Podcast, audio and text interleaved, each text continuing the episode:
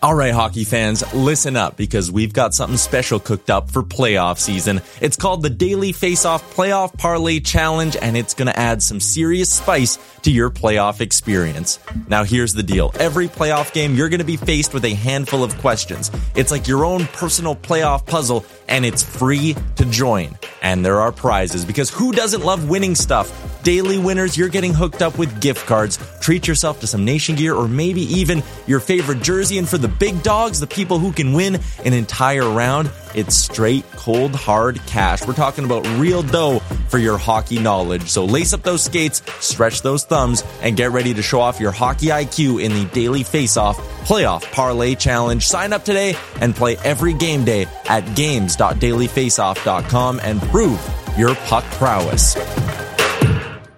In 2003, Nike signed 13 year old Freddie Adu to a seven figure contract. But Freddie didn't live up to the hype. He has turned down every single documentary project looking closely at the details of his career. Until now. People are going to look at everything you did because of the hype surrounding your arrival and what they think you can be. I'm Grant Wahl, and this is American Prodigy, Freddie Adu, from Blue Wire Podcasts.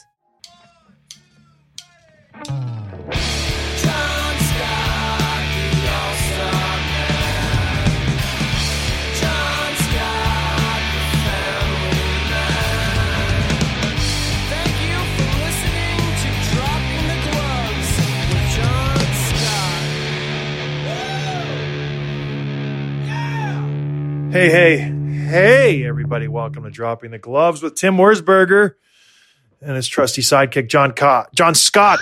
John Cock. Cut it out. Oh, that's too funny. But anyways, Tim, are, did you like the new opening? I was trying to give you props.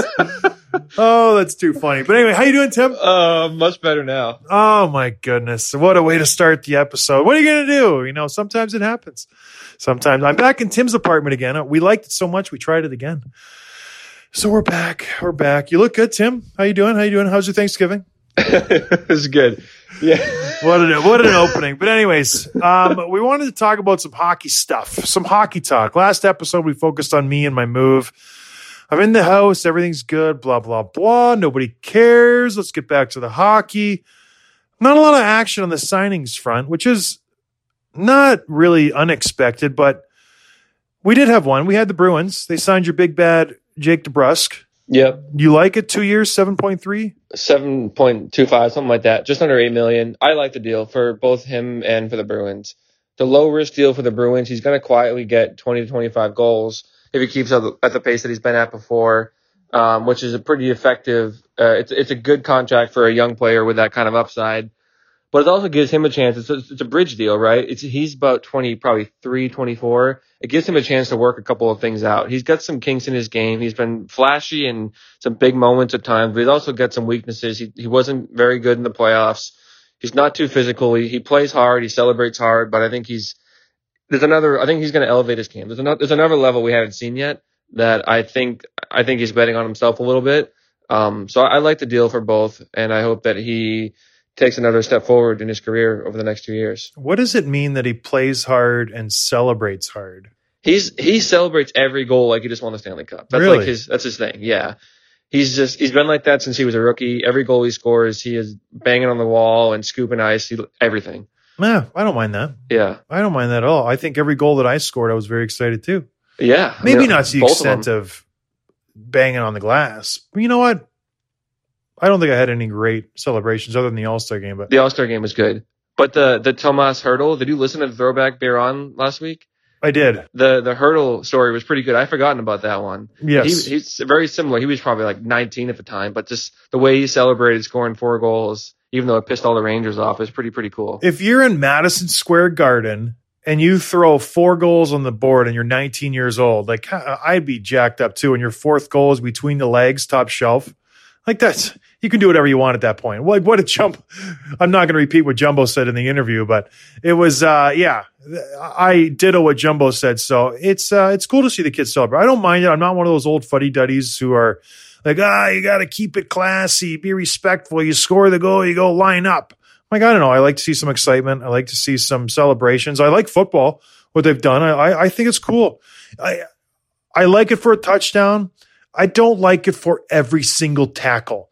I don't like it for every single first down. I think it's overkill when the guy gets the first down and he does the the five yard march and points every single time. It's like, oh, What gets me is when the quarterback like overthrows the receiver by 10 yards and the cornerback is like celebrating like he just shut that guy down. oh, it's just too much. It's like just do your job. That's where it's too much. But in hockey, if you score a goal, it's like if I ever laid a big hit and I sat there and did a dance, or it's like, yeah, baby, like you know what I mean. It's like no, like just play the game. That's where it's too much in football. Have I think. but have you had like heat of the moment where where someone's celebrating a goal while you're on the ice and you just like shove a guy or try to get in his grill about it because he's doing too much? No, never. Like uh, unless they're doing something that's taunting the team or like taunting the goaltender, then you then you take exception to that. But you know, I I, I never really got upset at guys because I, I don't think anybody in hockey has ever gone too far.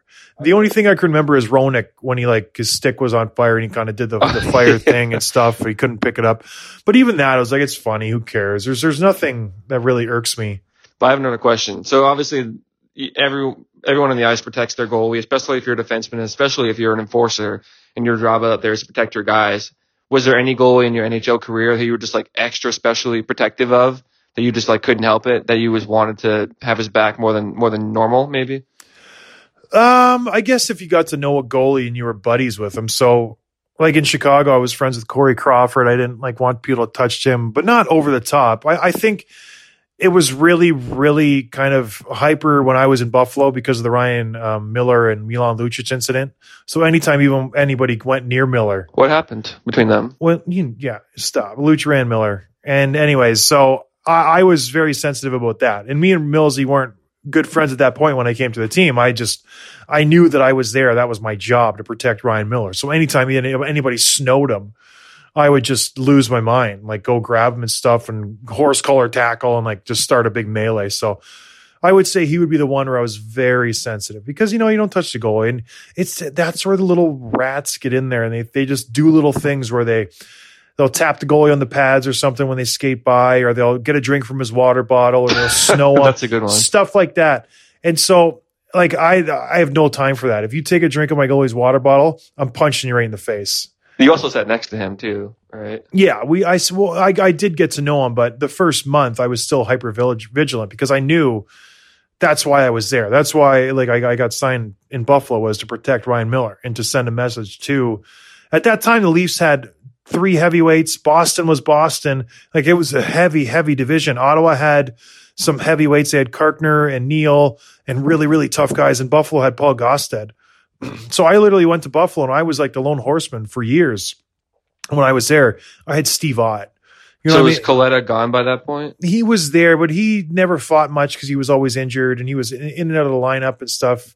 What Yeah. about Peters? No, he was long gone. Yeah. It was just me. And we had Zenon Konopka for a little bit, oh, yeah. but he was just, you know, he was he was probably in well. Ottawa too. Yep. right? So like we would roll into cities and it would be me and I would be looking at the lineup like, okay, the Bruins have Thornton and Lucic and Chara and McQuaid. And then we go into Toronto and they have Orr and McLaren and Fraser and um, Bro- Bro- Brodie on some nights and Devi- Devane on other nights. And we roll into Ottawa. They have Neil and Kassian and Carkner. And it was just like it went on and on. I'm just sitting here. I have a pest and Steve Ott. I have super pest Patrick Kaleta. And I'm just like protecting these guys for for a couple of years. It was fun. And Nathan Gerbe, we like the story. I, would try to get these guys to, you know, stir something up. But yeah. What was uh you you obviously fought Thornton, but like did you study those guys a little bit the way you prepare for fights? Like did you know what you what the strategy would be for Lucic if you ever got the opportunity, if you ever said yes? Luch, I knew I would be able to destroy just because he was a guy who traded. He didn't play any defense. Yeah. So I knew if me and him ever went toe to toe, I would have How do you know? just because he doesn't play defense. And But he's I, a big, my, strong guy too. How do you know he wouldn't get my arms better- are longer. I fought Yeah. bigger, stronger guys than he is. Yeah. You know, I fought guys who like David Koci um, was this big European guy. I fought him a few times and he made Lucic look like a little kid. You know what I mean? So, and I've done well against those guys. So I knew if I were to fight him, he would try to go toe to toe with me and I would win the fight. And that I wasn't worried about him. The one I was worried about was Thornton because he had fought bigger guys. He beat up Derek Boogaard a few times. And I was like, man, oh he man, like, a big guy. he was bigger than me. Thornton, no, Thornton wasn't. No, he wasn't big at all. I think he was 6'2", 6'1", but he like Boogie was bigger than I was. And uh, so I knew my key to Thornton was to not get in tight with him. And so if you watch that fight, as soon as the puck drops, I take two hard strides backwards, like crossover, crossover, back, back up. He tries to grab, he doesn't. I get my grip, and then it was over after that. So What about? Did you? I know you tried to fight Char. Did you ever prep for him, or you knew that he would never do it? No, I, I did prep. I knew Chara. He liked to fall down if he fought a tough guy. If you watch all his fights, if he's fighting someone who's tough, he likes to throw a punch, and then he falls down right away. Like if you watch when he fights like bigger guys, he doesn't stay on his feet very long. So I, I knew that was his tactic. He'd try to throw a bomb, a big haymaker, and then he'd fall over himself. So I, I kind of knew how to how to play with that. I, I wanted to fight him. I thought it'd be a great fight. I mean, me and him going at it. So it just never materialized, which is too bad. Are you surprised he hasn't signed with the Bruins yet? Um, no, I, I I'm not. I, I think he's trying to see what's what's happening with this COVID thing. He'll be back. Like he's not going anywhere else. I think he's stated that. His agent stated that. The team is not worried. It's not like they're you know stressing out that they're not going to have Zdeno Chara. I think they'll be fine with with or without him. That's why I think the team isn't you know losing any sleep over this. But it'll it'll get done. I think he'll sign for the league minimum. Don't you, are you worried as a Bruins fan that he's not coming back? He's 43 now. Yeah, I'm not worried. I'm just like, why hasn't he signed yet? So just today, he he has this annual tradition that he's since he's been here pretty much, where he delivers um, turkeys to underprivileged families this week, and he did it today. So obviously, he's still in town. He's still very much a part of the community. So I'm sure it's it's a formality that he hasn't signed yet, but still, like any every day that goes by, I'm kind of like, well, why hasn't he done it yet? I wonder if he's just doing it as a favor to the team to see, you know, give them some salary cap room. And, you know, he'd be like, all right, I'll, I'll just sign for league minimum, give me a little signing bonus. I, I don't know what it, it is strange. It honestly is strange. If you know you want to be back and the team wants you back, what's the issue? What is the real issue? Why aren't you doing it? He's So- not going to sign. He's going to sign for like two years, four million. No, he won't. I think he'll sign $1 million tops. I think you're wrong. with with the way the salary cap is set up right now, where nothing has happened, it's been a flat salary cap. He's not going to take two million bucks and ruin his chances of winning. He's made enough money. Yeah, but they always sign for more than you think. Jumbo deals. signed for league minimum. Did he sign for no? Did he? Yep, I sent him a text. Said league league minimum dot dot dot. Did he respond? He said, "Yeah, I've made enough money. Don't need the money big." Yeah. So, like, I I think at this point, like Chara's been in the league for over twenty years. He's made enough money. Yeah. He's probably made 50, 60, 70 million dollars. Imagine. You know what I mean? So he doesn't need a couple more million to to get by. So I don't know if if it gives the team a little more room to get a player, I I think he would do that. So I don't know. Maybe he's just waiting to see where the team ends up, and if he wants to sign maybe like a Justin Williams mid-season. Yeah. Well, it's strange that a couple other big names haven't signed yet either, because you got Mike Hoffman still, who's he's a, he's a good goal scorer. He's a legit NHL goal scorer. And then Anthony Duclair, who had his best year ever to this date. Uh, you looking at me? Did you are you still recording? Yeah. Okay. Dukes still isn't signed. So the two pretty big names, two of the biggest names on the market when we started a couple months ago, still unsigned and like there's no movement. Like there's no rumors, no no gossip, no buzz happening. Maybe they'll just sign. I'm sure stuff's quietly happening behind the scenes, but why do you think they haven't signed yet? Well, I think the the GMs have moved on. I really do. I think they have their team set, and now I think they're focusing on well, how are we going to get this game, this league started? When is the season going to start? How am I going to get my players here? What is that going to look like? What is the divisions going to look like? How do I keep my players safe for train? Like, there's so many other things to worry about for a GM now that you have your team set. And they had that window. They had the draft. They had the free agency period. They had all the buyouts. All that's done. And so I think GMs are like, listen, we made, I'm sure they've gotten tons of offers. We made you an offer and you, and you didn't want to, you know, dance. So now we're moving on. Maybe, maybe we'll circle back and, and see, see if you're still around. But it's like, it's like when you're selling a house. And, I, and maybe I said this before. It's like usually your first few offers are the best offers. You're not going to just all of a sudden strike gold and a team's going to be like, we need this guy. If a team's going to give you an offer, they're going to give you their best offer first, especially in free agency. They want you. It's July 1st or wherever the date was this year. I can't remember, October or something. It's like they're going to put their best foot forward to sign you right away. They're not going to up their money. They know you're not wanted. They know no nobody wants you. You've lost your leverage. You know what I mean? Like July 1, if you're a player and you're a GM, if I'm trying to contact a just say a Nathan MacKinnon, I know there's 10 other GMs who are contacting him. So I'm going to throw the best number I have out there. If it's July 2, 3, 4, 5, 6, now it's August 6th. It's a month after the free agency period. So you're still not signed? Like no one's stepping up to the plate. Your number's too high. No other GMs like no one's going to sign you. Like you're obviously you're you've set the bar too high. That's that's the way I see it. So GMs are like, no, pass. Moving on. We are we already signed somebody else. If if you lower your value, you over you lower your ask, then maybe we'll play ball. Don't you think? Yeah. Would you put money on both of those guys being signed before the regular season starts again? Yeah, I do. But I I do think it will be at a number where they're asked. Well, I bet you Hoffman wanted six million. Yeah. That's what I'm thinking. Five to six. And I bet you he's getting offers in the three to four range. And I bet you Duclair's getting offers in the one to two range. Do you think they both sign like one year deals, just a, a, bridge deal to get back to some normalcy, have a good season in time for their big number next year? Well, uh, and I and I know why people are just saying, "Oh, it's a bridge deal for the player. It's a bridge deal for the player." It's for the it's for the team as well. Yeah, a team doesn't want to be tied down because no one knows where this is headed. This this coronavirus. Like no one knows what's going to happen next year, or the year after, or two years from now. If if if we're even allowed to like have sporting events at all, you know. So it's it's a protection for the team, and especially with these two guys, you're not signing a, marquee player. You're signing a tertiary complementary player. You can throw them on the second and third line. Maybe they can put up 20 goals. Maybe they can, you know, just help your team. Hoffman obviously has a higher upside than Duclair. I think Duke's, listen, I consider him my friend. He's a third or fourth line guy. That's what he is. Really? He had such a good season. He caught fire for a month, and after that, he was ice cold. He scored like 25 goals in the first 30 some games, whatever uh, whatever the stat was, and then he scored three the rest of the way.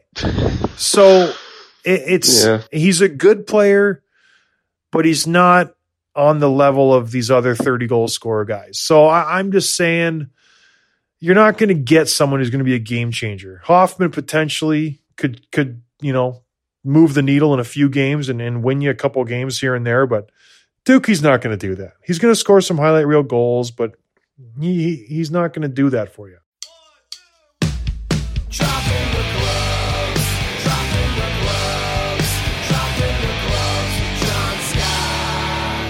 Listen up, fellas, because today we have a new Manscaped product alert.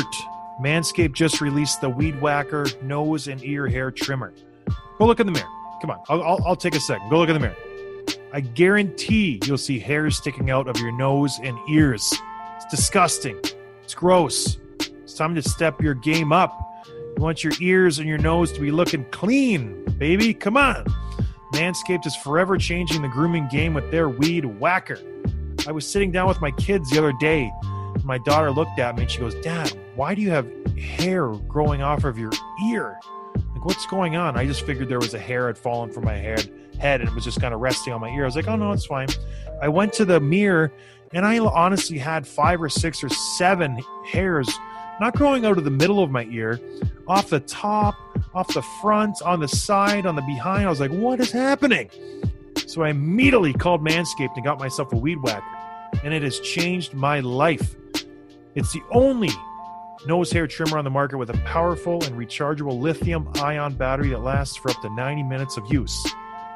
I'm not judging you, but if you need 90 minutes to trim your ear and hair, maybe we got bigger issues. But if you do, I have if you do have that hair, I have the, I have the tool for you.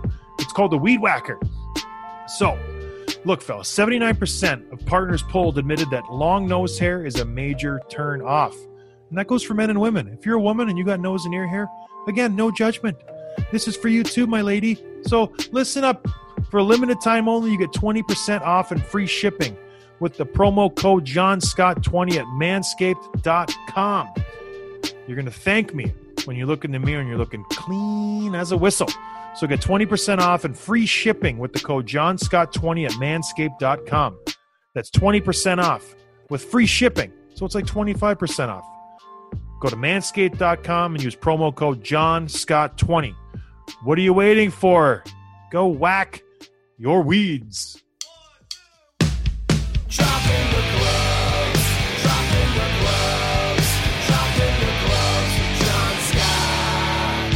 So one of the big things that's that's come up this week, talking about kind of waiting things out and and the money and all that stuff, is the the CBA. There was some drama here quietly that I don't feel like not too many people have talked about. Know we haven't talked about it on the show. I, I wasn't even totally familiar with it till you brought it up. But what what's going on there? What do people need to know about this? It's it's the standard Gary Bettman is the biggest rat in all of professional sports. He really is. He is and this term I know it's it's I'm not even going to bring it up, but he is Do the players have a term for him? Well, no, no. But anyways, he he's just one of these. Like, it's the biggest. It's just the shadiest move. You signed a deal four months ago, Yep. and then all of a sudden you're like, nope, I want to change it. I, I want a new deal. I don't like this deal because he is he's seen what's happening. He has seen how all these states and provinces are locked down. You're not going to be able to have fans in the arenas. You're not going to be able to make money. He was probably assuming that they were going to be able to generate some revenue some way, whether it's commission, whether it's ticket sales, whether it's this or that, parking, who knows? That's not going to happen. So he's panicking a little bit. The owners like, well, we- we're losing money hand over fist. What are we going to do? So he just slides this into the players. You know what? Let's up the escrow and up the deferred salary. The owners can't make any money. We, we- let's soften your blow on over the next few years, and let's really up up it this year because the owners are the owners are losing a ton of money. They're they are losing a lot of money, but because the way the CBA works, they're not really losing that much money because the, the players pay for their compensation. Yeah. That's the way it is in, in the NHL. So the owners are like, well, we want this money now because we're losing money right now. And we don't want to be paid back in three, four, five, six years. We want to, you know, just kind of limit our losses as best as we can. So they they asked for instead of a 10% salary deferral, which means if I'm making $1 million next year, I'm getting 10% chopped right off, and that's going to the owners. I'm only making 900,000. They want 20%. Boom, chopped right off. And instead of a 20% escrow, they want a 25% escrow. Now, this is all fair. Like, I get this. If this was a negotiation, they signed a six year CBA. They hashed all this out before the season. This is already put to bed. To bring this up now is to cause a new firestorm. And I and I've talked to some players, I've read the quotes, and they're just like, what is he doing? Like, why why is this even an issue? And this is what Bettman does. He's gonna he's gonna try to throw the extreme out there. He's like, we can't do it. We're not gonna be able to play. And I guarantee you he's gonna come out. We can't play. The owners are losing too much money. It's not feasible. Can't do it. And he's put out these big numbers, double the deferred salary, add 5% on escrow. Then he's going to be like, well, you know what? What if we went 12% or 13 or 14% on the deferred salary? And the players be like, oh, at least it's not 20. What if we do 22% escrow? And know, players be like, okay, well, maybe. Just adding an extra 2% on the escrow, if you have a billion dollars in salary, that's a lot of money, 2%. And just adding an extra 2 or 3% on deferred salary, that's a heck of a lot of money.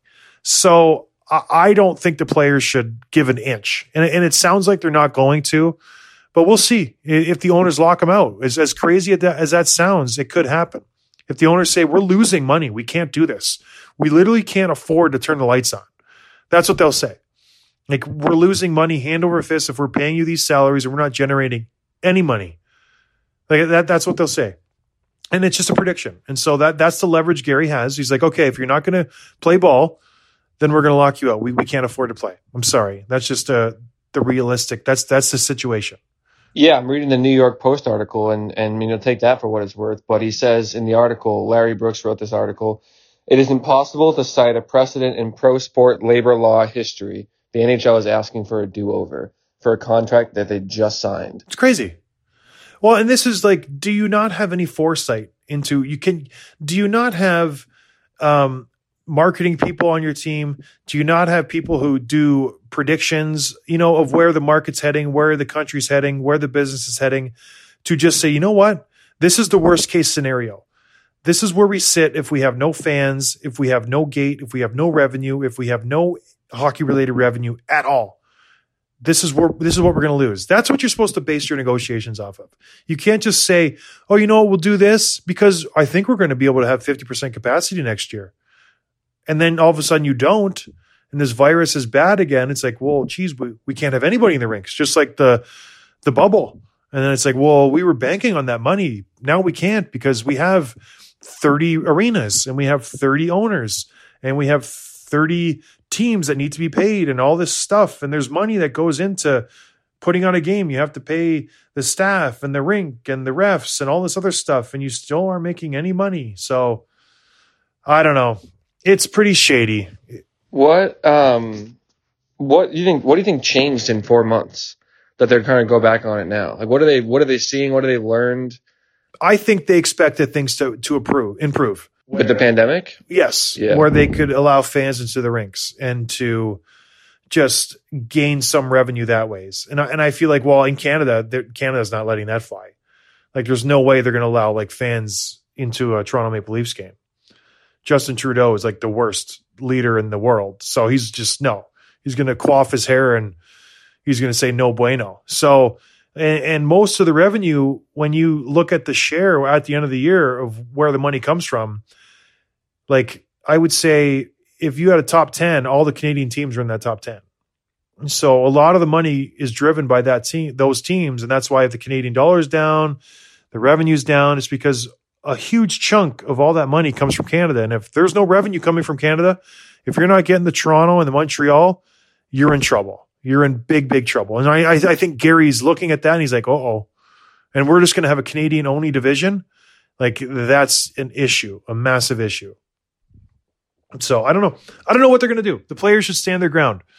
So to, to totally change the subject and close this episode out, did you see the pictures that got released today of Connor McDavid's new mansion? Mm-mm. I don't know if it's in a mansion or if it's like a it's a condo or something, but it's like Pete Blackburn tweeted this out. He's it's like serial killer vibe. It's everything's black and white, big and spacious and empty, no personality to it whatsoever. There's a huge, massive, like supervillain bedroom. There's a basketball court where the ceiling's like three feet above the hoop, so you can't get a big arch, which is kind of crazy. I, I you haven't seen the pictures. I'll, I'll show them to you. Look it out. Look it up if you haven't yet. It's kind of blowing up hockey Twitter right now, and it's kind of it's kind of strange. And I feel like McDavid's sort of a a weird cat anyway. We've seen that a little bit here and there with his personality. You're giving me a look. Where do you find these things? It's it's trending on hockey Twitter right now.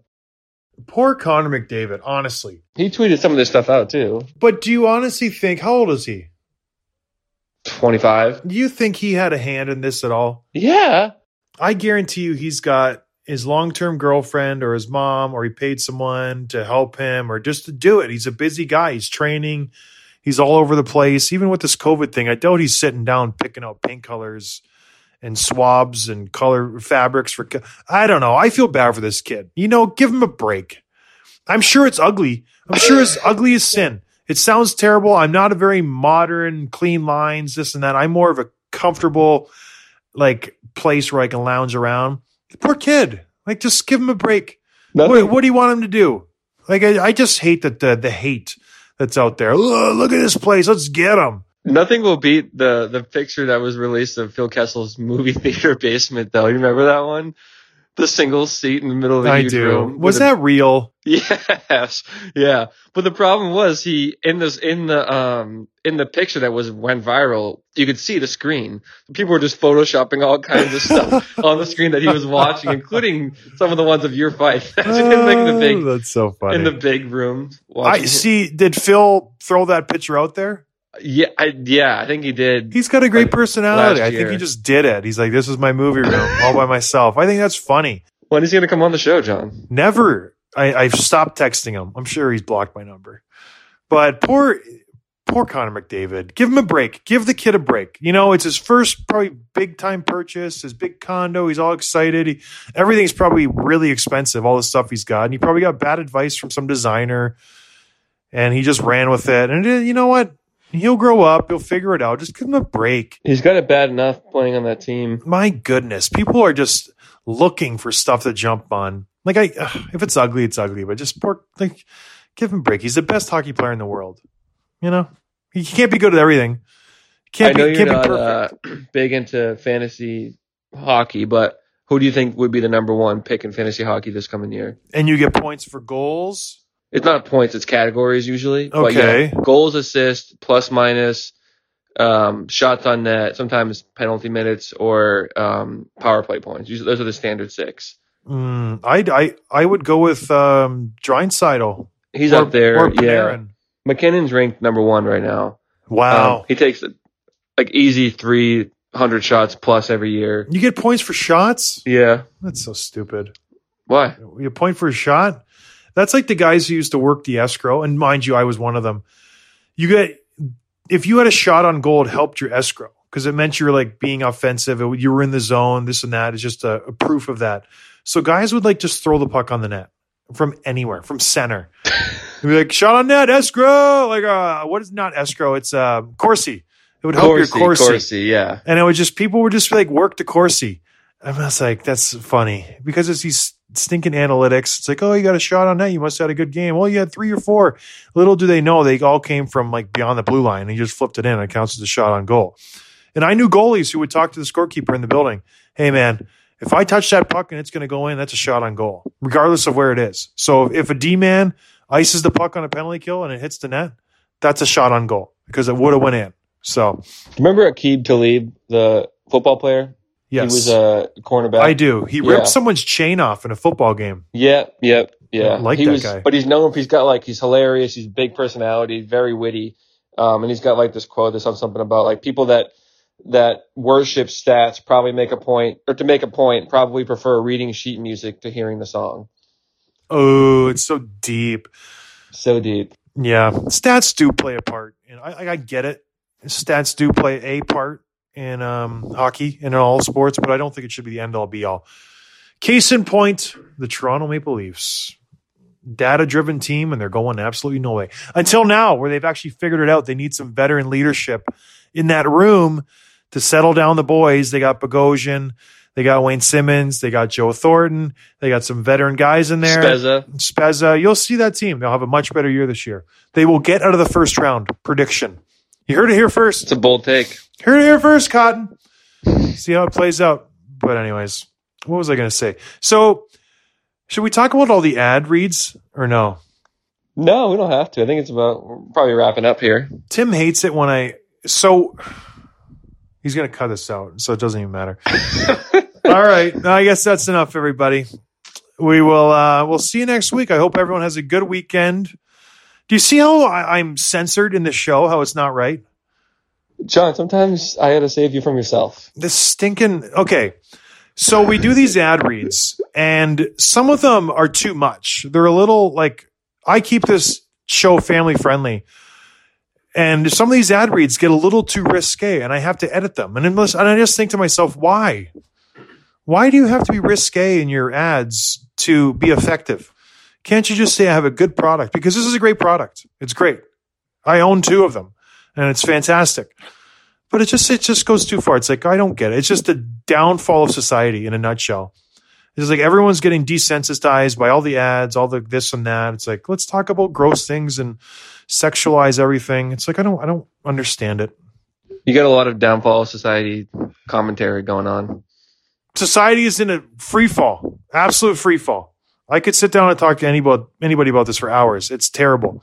Yeah. If you are not worried about the state of this country, you are living in la la land because this country is so backwards, it's crazy.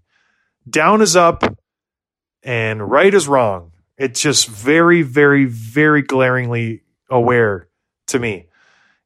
You're allowed free speech only if you're saying the right thing. If you're saying the wrong thing, you're going to be canceled. That's the truth, Tim, and you know it. And have a great weekend, everybody. We'll talk to you soon. It's just the stinking millennials. They've gotten control of this country.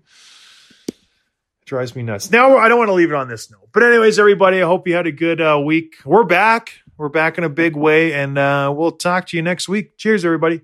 Hey guys, thanks for listening. Make sure you're following the show on Twitter at dropping underscore gloves for episode highlights, behind the scenes content, sneak peeks, and giveaways. Check out johnscottallstar.com slash shop for merchandise including t-shirts, hats, hoodies, and so much more.